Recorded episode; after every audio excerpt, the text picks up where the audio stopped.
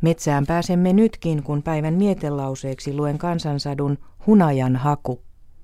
Se on Joel Lehtosen kokoelmasta Ilvolan juttuja, kansansatusovitelmia Suomen lapsille. Teos ilmestyy 1910, jolloin Joel Lehtonen oli 29-vuotias. Hunajan haku. Näkipä kettu metsässä puun, jonka halonhakkaaja oli kaatanut ja halkaissut ja pistänyt kiilan puun rakoon. Niin kettu juoksi karhun luo ja sanoi, Kuules Eno, tahdotkos hunajaa?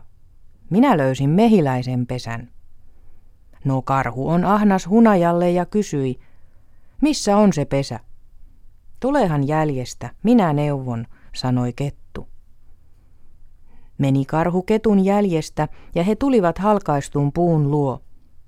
Niin kettu näytti karhulle sitä halkeamaa ja sanoi, tuossa raossa se on mehiläisen pesä, kaivas syvältä eno. Mahtanee makiaa olla, tuumi karhu. Pisti molemmat käpälänsä halkeamaan ja alkoi kaivella.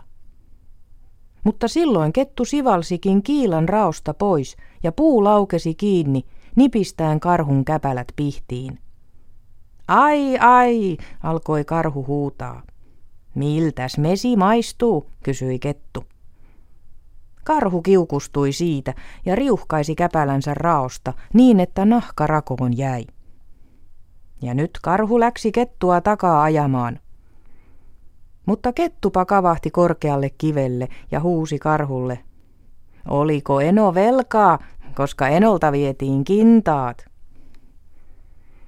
Ja niin sanoen kettu hyppäsi pakoon. Päivän mietelauseeksi luin kansansadun Hunajan haku. Se löytyy Joel Lehtosen kokoelmasta Ilvolan juttuja, kansansatusovitelmia Suomen lapsille. Teos ilmestyi ensi kerran vuonna 1910.